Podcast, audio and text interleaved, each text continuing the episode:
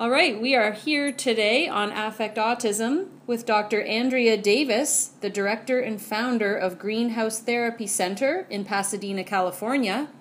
Today we're going to be talking about her wonderful book that she's co-written with Lahila Isaacson and Michelle Harwell called Floor Time Strategies to Promote Development in Children and Teens, a user's guide to the D I R model. Welcome, Doctor Davis. Thank you. It's great to be with you. Um, I just wanted to mention that you are big into advocacy in California as a member of the D I R Uh, California Coalition of California for D I R Floor Time, and I was just wondering if you could tell us a little bit about how you came to write this book. Well, that's uh, an exciting process to tell you about. We at our center have um, had phenomenally talented floor time specialists working with us, with our families, uh, for for a number of years, since actually since two thousand one. And we've had the, the great experience of watching the kids uh, grow and the parents grow in the model, and really seeing that children or teens who are getting floor time are getting a kind of a growth experience that they don't get in any other kind of approach of treatment at all. And that they really, really need uh, to understand themselves and to understand the world around them, and to become warm and intimate and engaged and joyful and spontaneous and creative. And we're thrilled about the work that we're doing here, but we did see that we kept bumping into one problem, is that our um, floor time specialists were so talented at, at applying Doctor Greenspan and Doctor Weider's model, that sometimes it was much harder for them to help a parent learn the same approach. And that was one of their main jobs, that they would often find difficult to put into words what they could feel instinctually in their gut is the right thing to do with a child at a certain milestone or at a certain stuck place. So this, um, together with Lahila and Michelle, we spent many hours uh, laying out all over our our entire gym floor uh, papers that would that would try to capture the words that could get across. What is it that we can do for our kids? What is floor time? It's more than just what was originally maybe boiled down a little bit too much to just um, attune to the child and just follow their lead. There's so many other things that are part of floor time as it's grown and developed as a model, that we wanted to capture in a systematic way, in an organized way, because some everybody learns differently, as you know. Um, you may learn better by just getting the whole picture, by reading the child with special needs or engaging autism, and getting a feel for what, what is this way of thinking about children. Other people um, learn better with a step-by-step strategy at a time, kind of let me try one thing, and and practice that, make it habitual with my child before I try to do something else too that also will help my child and my teen. So it sounds like you really did make this book for parents. We made it for parents, and especially for the uh, paraprofessionals or professionals who are working with parents. We'll, you know, we'll have parents bring their own manual to session. We'll have the floor time specialists bring their manual, and they'll really select, you know, one, two page, they'll just open the book to one strategy, leave it open during the session, and then refer to it um, to see how did that feel, you know, when you tried just turning every action into an interaction, for example. We'll just focus on that. Let's try it. I'll demonstrate it for you. You try it. How did that feel? Um, it, it, it's a lot easier to get this, this model across, that there's things that we do to promote our children's emotional, social, and intellectual development that really work in a very positive way. And it sounds like, also, I can imagine just from looking at the book myself, that therapists working with children can really use this as a refresher as well. If you had your certificate from I C D L three or four years ago and you're practicing floor time regularly, this book is fantastic for reminding us of all of the important points about what to apply when we're working with children and parents. It, it does help us as a refresher. Certainly, we use it all the time um, when we're, we're talking about the families that we work with. We will look at video of sessions, and then we'll stop and we'll check in and say, hey, what did what did that specialist or that parent just do that really maximized what the child was just able to do? Let's put it into words, because words and the concepts that follow the words really help us to know exactly what we're doing as therapists. Um, it's particularly helpful for therapists. Uh, in almost every situation, we have to write about what we're doing. We have to write to get funds for an insurance company or a state or a, a school district. We have to um, describe what we're doing. And um, they all want to see, well, what are you doing with the family? What are you doing to help the parents? And this specifically is the easiest way. We actually will list out in our reports um, numbered strategies. This is what we're, we're working on right now to get to the goal that the that the family has for the child at that milestone. So it makes it easier, a lot easier actually, to write our reports, which we know, therapists, that's the bane of our existence. We love working with people. We don't like the paperwork, but this actually makes our reporting process so much simpler and more efficient, so we can really focus on the part of our work that we went into the work for, the field that we love is helping people, helping parents get more effective with their with their children and teens. Right, and certainly things in California are a little bit different than they are here in Ontario and throughout Canada, um, mm-hmm. namely that you go through insurance providers, and here we have public health, um, but we are struggling here in getting developmental therapies funded. British Columbia um, recently had them approved for funding, but I imagine similar to you guys, the therapists here also have to have some kind of written proof, even if we use our um, special services funding, that is a type of funding we have here. We also have to submit um, receipts, and they might ask for more information. So this is a good guide for that, although I don't know if anybody um, here would, would know about all the different strategies, because floor time is so new to Ontario. Um, mm-hmm. And Um, the other thing is, um, oh, I think I think that was it. um, well, let, let me follow up, yep. if you don't mind, on what you just said, which is that um, we are still struggling. That's why we have the D I R Floor Time Coalition of California. The coalition is this nonprofit of parents and professionals where we're trying to make it so that every part of our state, you can actually find a way for families to get the funds to get their child or teen into floor time therapy, because it's not the case that in California we're, it, it's very rare to be able to find a funding source. Um, but this, this book does help us, because even if they've never heard of it, when they, the strategies are so simply described and named, people go, oh, I can see how that would work. Oh, that makes sense. They can immediately see what you're talking about. It's a little bit easier when you feel tongue-tied and trying to explain it to, say, a school district, that um, the family wants the school district to pay for this, or if you're trying to explain it to a public funding agency. Most of our clients get public funding, and it, it varies completely where you are in the United States or Canada, or, or within a particular state, within the state of California, whether your funding agencies really are supportive or not. But the research behind the effectiveness of D I R floor time, that's now, we've had published randomized controlled trials that show how effective it is as a treatment method. They can't say anymore. It's it's there's not uh, enough evidence or research behind it. There absolutely is published peer-reviewed research articles, N I H grant studies showing how effective D I R floor time is. So now we can just say, okay, but here's specifically what we do, because we, the, the strategies are written in very plain English for anybody to understand. And you get head nods right away when people go, oh, I see what you mean. Oh, you're you're helping parents to work with their child in these specific strategies. Um, that makes perfect sense, that that would help. And then they're more receptive to the request for the funding.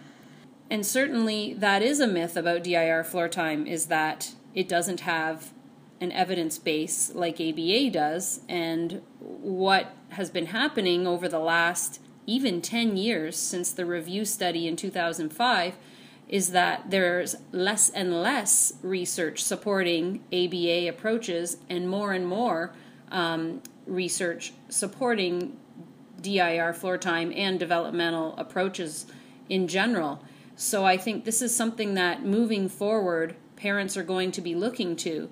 And your book is fabulous for being very accessible to parents.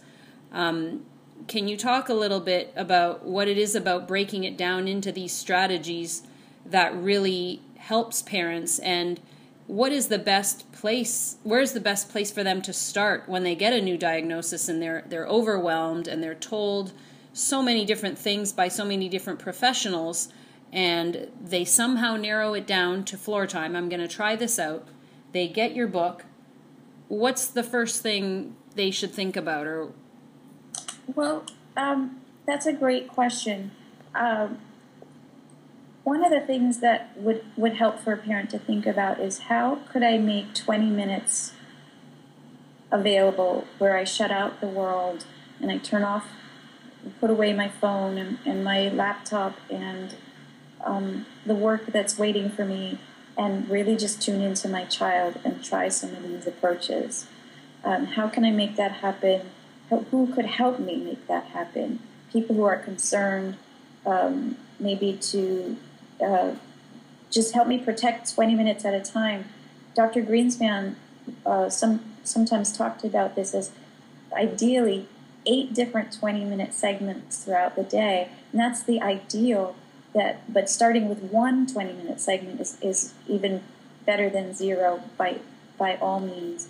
And um, if um, older children or neighbor kids, like older kids or, or um, spouses or, you know, aunties and uncles can get involved. They, if they see how fun it is and how meaningful it is to see this child blossom just by playing in strategic ways, then they they might want to offer a twenty minutes. Everybody can give twenty minutes. It, it's a, it's actually a reasonable thing to ask somebody to do. And um, when they see the benefit, it's just so rewarding that, that they want to keep going. That's why when we, we train specialists here who are, say, they're very busy people, they're grad students, they're they're doing other things in their life, preparing for their careers, but they stick with this work. They, they stick with the families, sometimes three, four, even five years, because it's so gratifying to play in a way that actually you can see the child's development happening before your eyes. So I would say just making time, um, maybe a couple of twenty-minute periods on the weekend, each each weekend day, to to try just try a per, uh, applying a new way of thinking about your time with your child.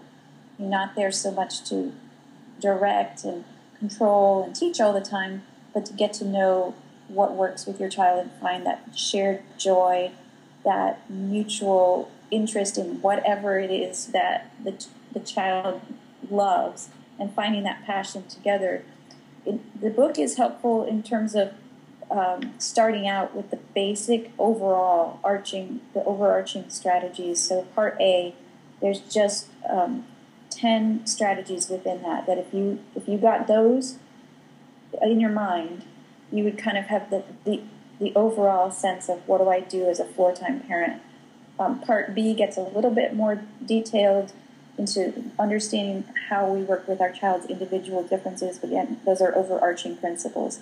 And then we launch into working with milestone one, just regulation and attention. What can we do in our time together with our child that's going to support their regulation?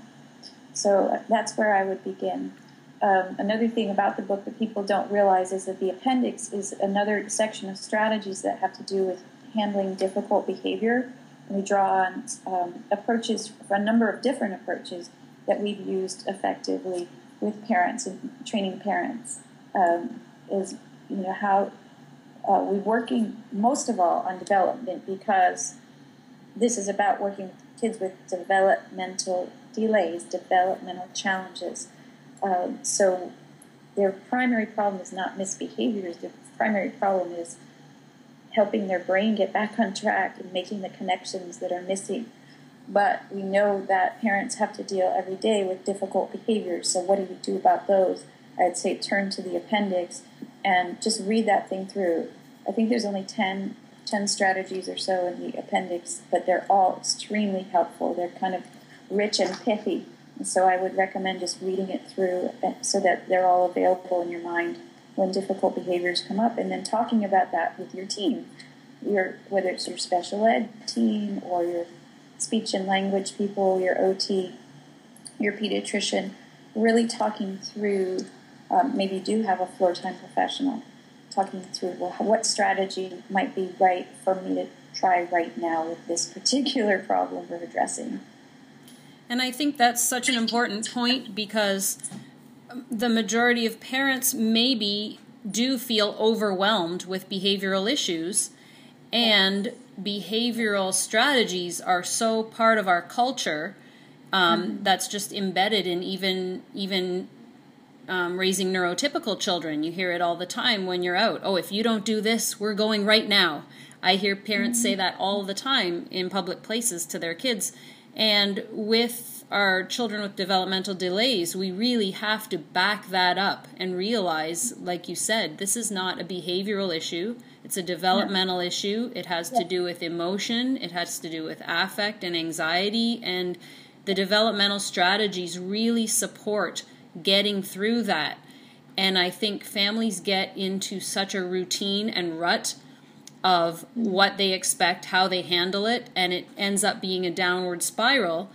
And you hear, you know, children as they get older and the problems get worse and worse, and intervening early in a developmental way that supports the child and makes the child feel safe and um, that they can trust that the parents really understand what's happening for them and are supporting them, as opposed to trying to stop what they're doing. Um, makes all the difference in the world, and, and just even from what I, we've seen with our son.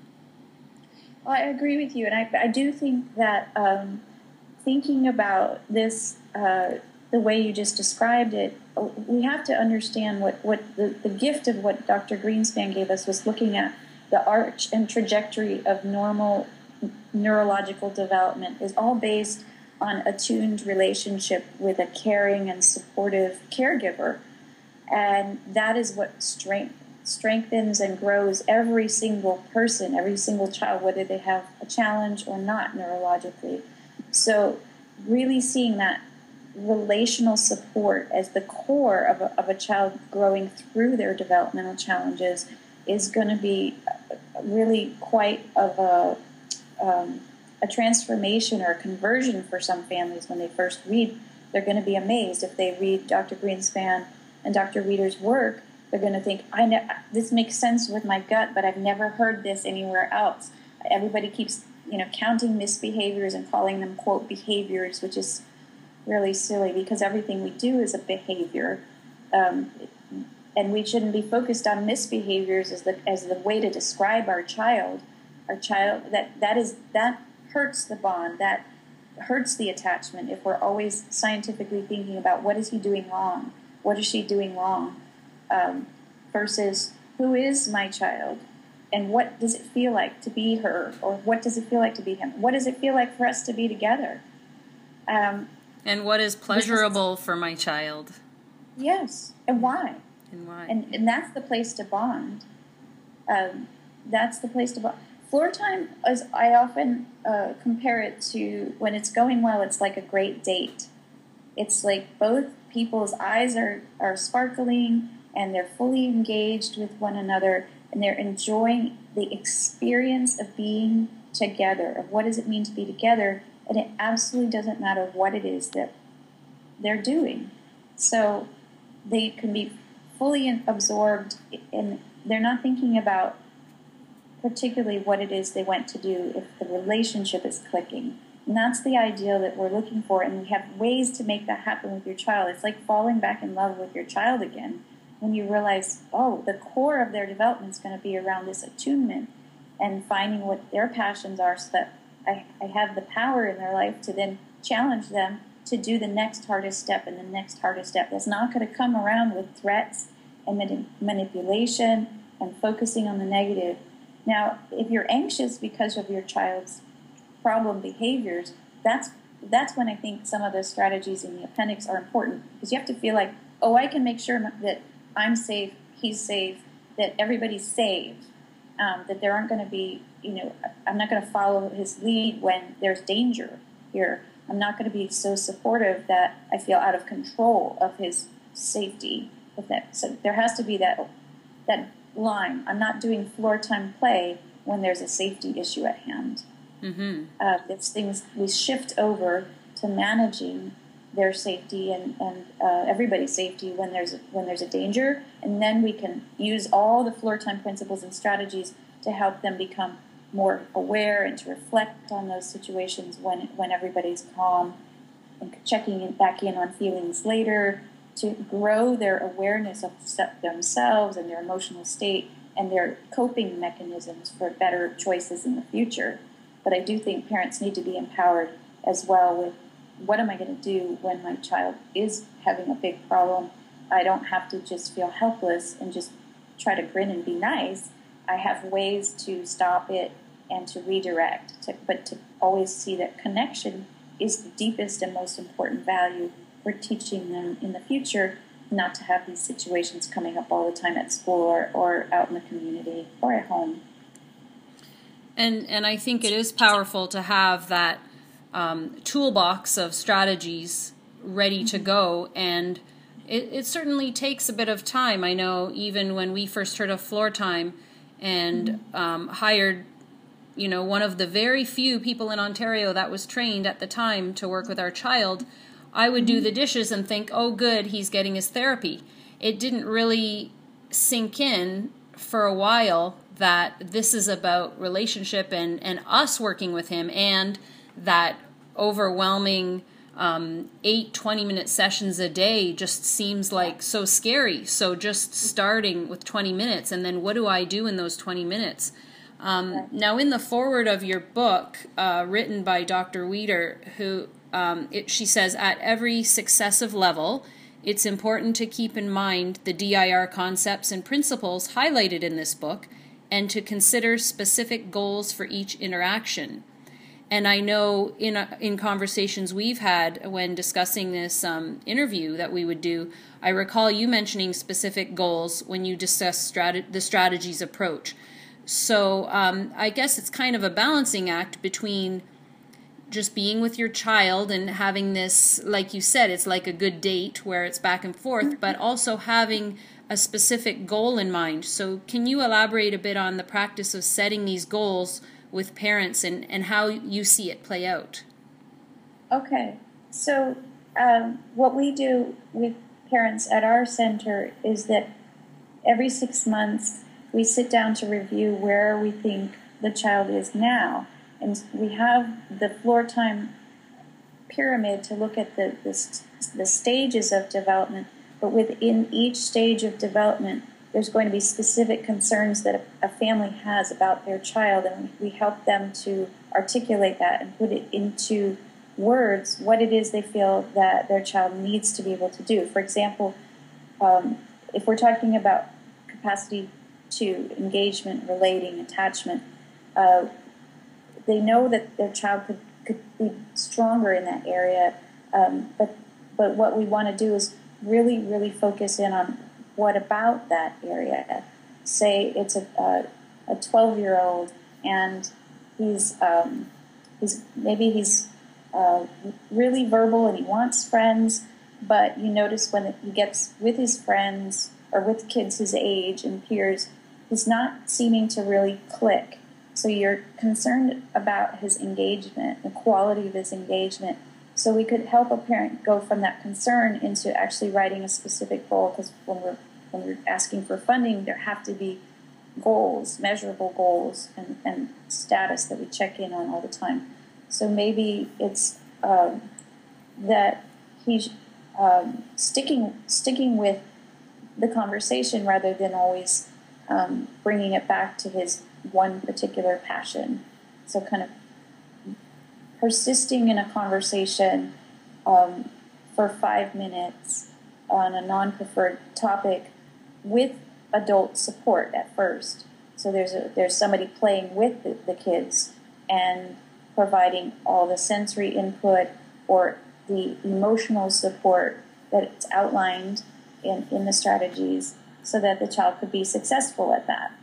So then we would uh, we would turn to section two, capacity two, and we say, well, what it, what is a what does the adult in general do for that? Overall, I think it's it's really connecting with the child to help them learn to connect with their peers.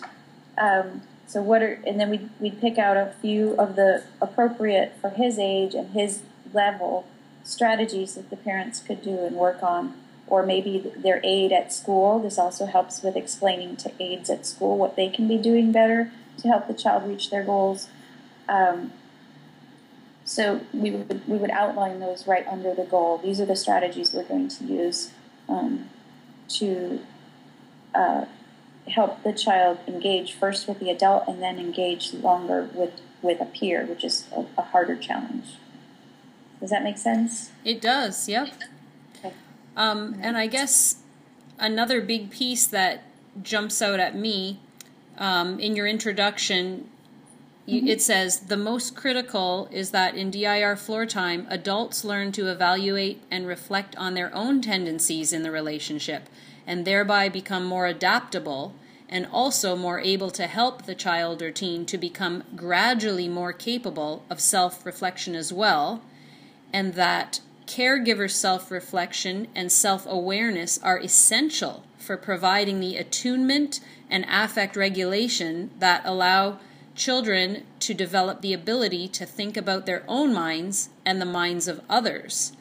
Now, this was a concept that took a few years for me to acknowledge myself, and only recently in my D I R floor time certificate courses have I really come to understand what it means. So I imagine you find that this is a major hurdle for parents, some more than others. And how do you support parents in, in this effort?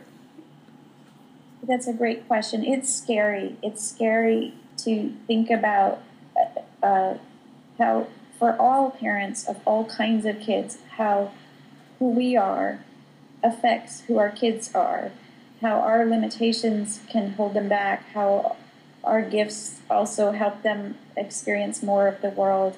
But we don't want to think about that sometimes.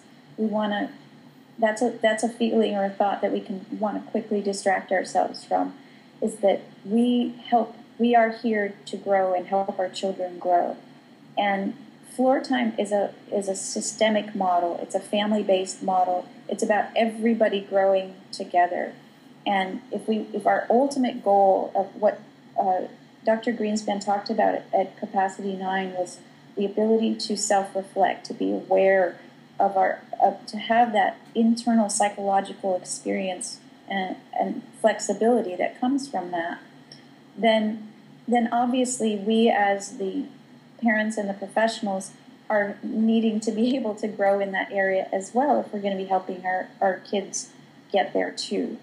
So, um, that's a major piece of, of the work that we run into. Absolutely, parents come in with differing levels of anxiety, um, self-distraction, denial, whatever works for them, because it's just really, really, really, really, really stressful to be raising a child who has neurological differences. Um, so it takes a safe relationship, an entirely safe relationship with the professional.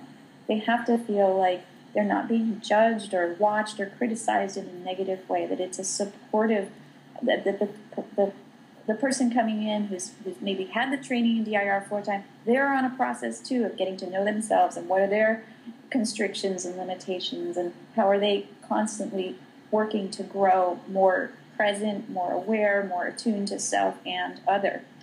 And that, that helps, I think, our parents. It does take a lot of time for them to learn, oh, this isn't a critical, judgmental, ex- one more uh, relationship where I have to be careful in what I say or what I show, that they can be comfortable to look at themselves, to um, be honest with themselves. And one way we do it a lot is through sitting together and supportively watching videotape together of the interactions, because it's amazing what we learn by watching ourselves.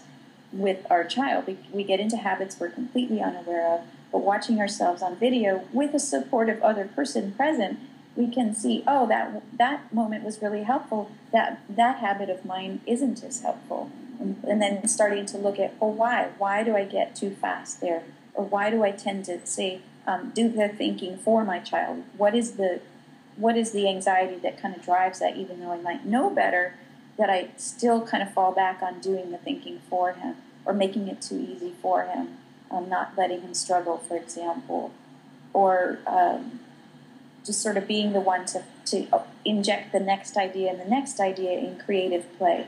What's hard for me about sitting and waiting to see what his idea is next, and giving or giving my daughter the chance to pause and struggle and come up with the next move in the in the game, whether it's a ball game or a board game or play with characters or role play, it doesn't matter. It's the same process of looking at ourselves and seeing, well, why do I do those things each time? Um, and feeling safe with the with the professional or paraprofessional to openly, non-defensively start to understand ourselves and our stories, our own histories, and how that intersects with who we are and how, where we get stuck in, in the work. Is that... And that's hard for parents. I, I imagine, especially for some parents, it's very hard to watch themselves on film because they might they might not want to take that critical look at themselves. And I think that's why you highlighted the importance of the safety of that relationship. Yes, and I think they feel the they may yeah. feel comfortable too by starting looking at video, by really focusing on what the child or the, the adolescent is doing and how they're progressing. I think that's, you know, highly important and essential to parents. They want to see, they want to see, oh yeah, he didn't, he wasn't able to engage that long before. He wasn't able to stick with a, an idea that long, or um, what, whatever the next step is for, for him or for her. They're they're eager to see it that on video. So we kind of start with that.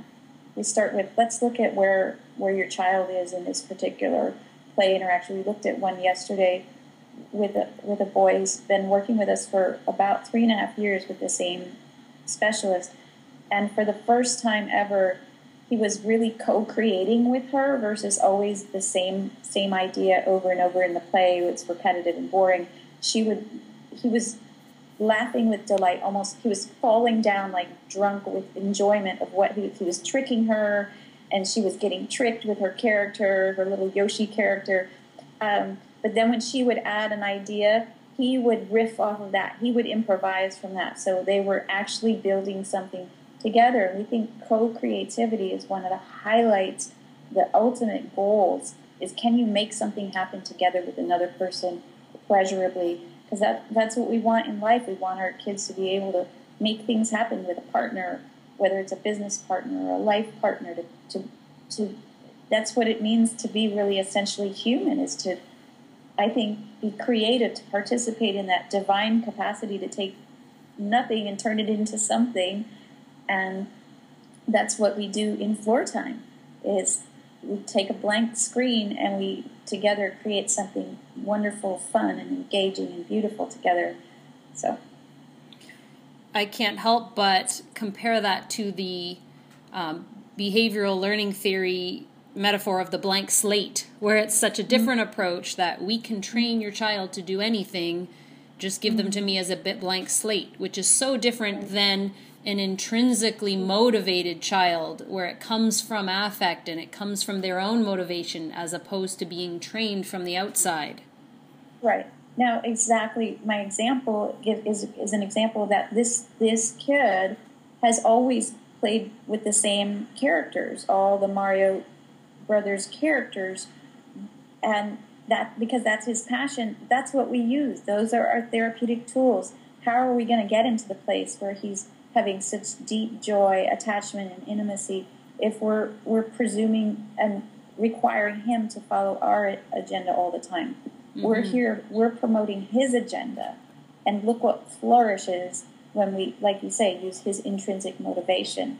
Now he can do so much more um, creativity and and true engagement.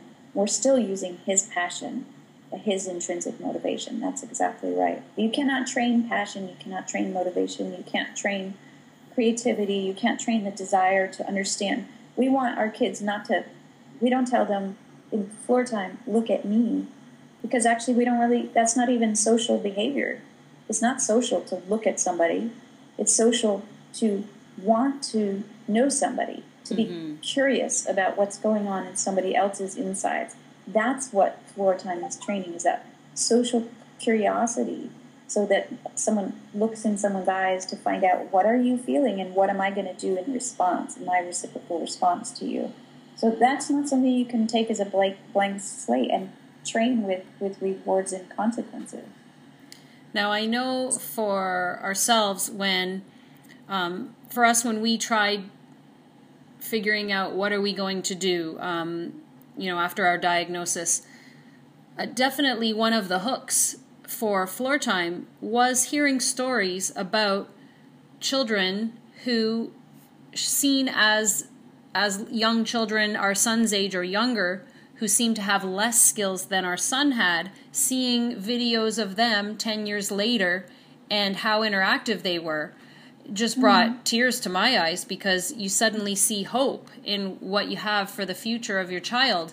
And every child, every parent is in such a frantic search when you get that diagnosis.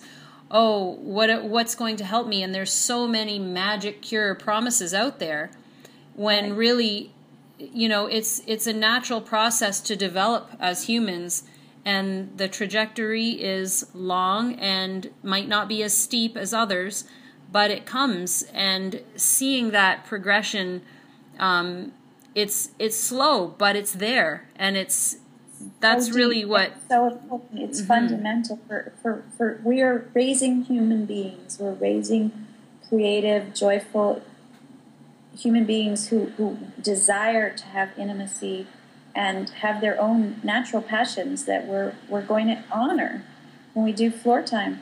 But I I, I think you're right. The hope the hope of this book, the hope of this approach, is for parents to see that this this isn't all going to be doom and gloom. We can have children who end up coming out of floor time. Doctor Greenspan was the first person to say this, and I see it over and over. We have kids who've been in a number of years of the, the families or their therapists or both using the floor time approach, who end up coming out more emotionally aware and, and socially sensitive than kids who didn't have any kind of a diagnosis or developmental challenge but didn't get floor time. Mm-hmm. We have lots of families come to us and say, this approach changes how I see all of my children. It changes how I see my relationship with my partner. It changes how I am as a human being and how I deeply I can relate and, and view the process of being a parent. So floor time is like an amazing gift to families. And this particular book is a way to learn it a little bit easier than a whole. Sometimes parents just can't read the entire child with special needs without getting really anxious and, you know, or guilty, because it's it's a lot to try to fit in and incorporate. So taking it a, a bite at a time with someone helping you, with your team helping you, is actually more manageable. But the results are beautiful. We have kids that we're incredibly proud of what they can do with their friends. With um, it, it's it's just it's just really heartwarming to see how how they can grow as human beings in this approach, because it's the it's the humane approach. Right. Um, well, I know certainly what I went through, which may not be what other parents go through, but I know certainly other parents do go through this as well, is you almost feel like you're given some kind of life sentence that you have to do all of this therapy just to even maybe get to where other parents are with their kids without doing any work. And it feels so unfair, like, um, oh, I have to do all of this work. Everything's such a struggle for my child. It, it's just, you just get overwhelmed at the beginning. And yes. part of the... Um, like this is what makes your book so accessible to parents, is that it's it's you don't have to look at it that way. Um, and, you know, I, I tend to over-catastrophize things at first until I get used to them. It sinks in, and then, okay, I can handle this. Um, and this book makes it about, you know, one thing at a time, and you'll see progress. And, and it's like a snowball. Once you start realizing that you just change a few little things and everything gets so much smoother, the snowball yeah. rolls and rolls, and and things can get a lot easier. And you, as you see your child develop, and sometimes it takes um, other people to tell us. Like we we don't live close to my son's grandparents, so whenever the grandparents see my son, they'll be like, "Wow, I can't believe how much more engaged he is. Oh, he's so much more in tune to us. Oh, he actually came and hugged me. Oh, he looked at me today." Oh, and so those kinds of things are so heartwarming, because sometimes when you're so in the mix every single day, in and out, you don't even notice the progress that your child's made, because it's very subtle and slow across okay. time.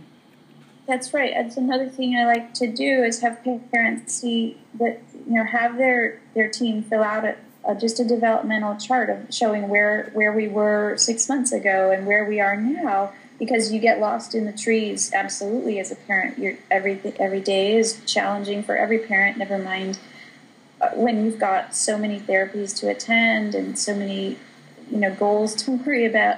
But if you can see, oh, he really is making progress on the goals that matter to us as a family, um, that help us to know he's going to be happy, or she's going to be happy uh, later in life, which is what you really want to know as a as a parent, is that your child's going to be happy later, that they're not going to be lonely and, and sad. And that everything isn't a struggle, that, um, right.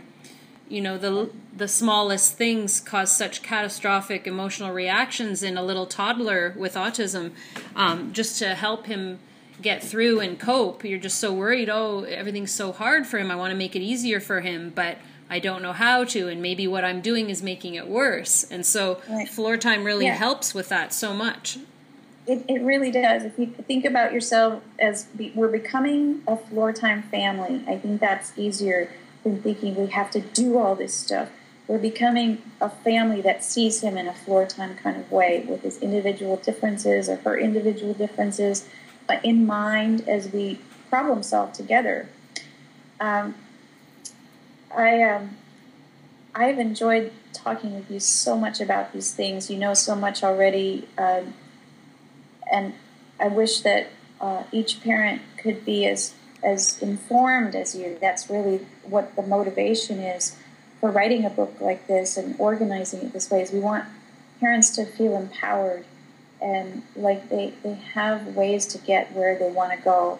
Uh, it's obviously the most important job that you have, and if you're not given the tools to do it, it's just an inherent setup for, for stress and, and distress. And uh, we want parents to feel a little bit more easy, light, and unburdened, and also hopeful and joyful about what they can do with their with their child and their adolescent. Well, I think one of my favorite, I mean, I've talked about a lot of my favorite parts of this book, but I absolutely love um, where you describe the one-word summaries for each functional emotional developmental capacity, which links in the relationship piece and the self-reflection and self-awareness that parents require to implement floor time. Um, it's just so clever. It says, um, adults in floor time attune, engage, respond, expand, pretend, challenge, and reflect. Children and teens in floor time regulate, connect, reciprocate, communicate, create, think, and self-reflect. And then linking the two together. So when adults attune to the child and to themselves, children learn to become regulated. When adults engage the child, children learn to connect emotionally with others, and so on through the nine capacities. And then this wonderful graphical representation of it all in the pyra- in the pyramid that you have there. Um, I would love to be able to show that on the blog yes. if possible. Um, I'll send it to you so that you can share that, because I think that is the core of this approach, is that We we understand that kids go up through these milestones. Maybe if we've been exposed to a little bit of floor time, what it's hard to understand is, so what do the adults do to get them there?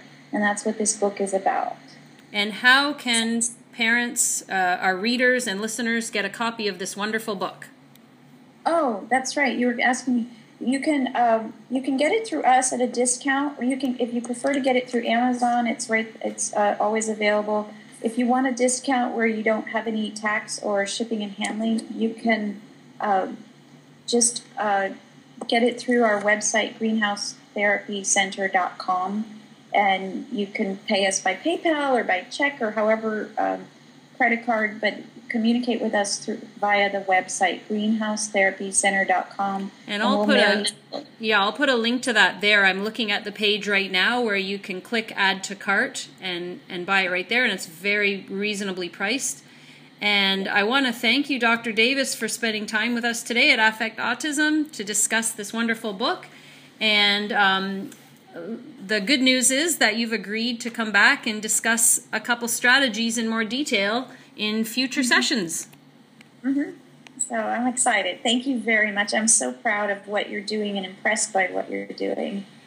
Well, likewise. Thank you. Okay. We'll talk soon. Thank you. Bye.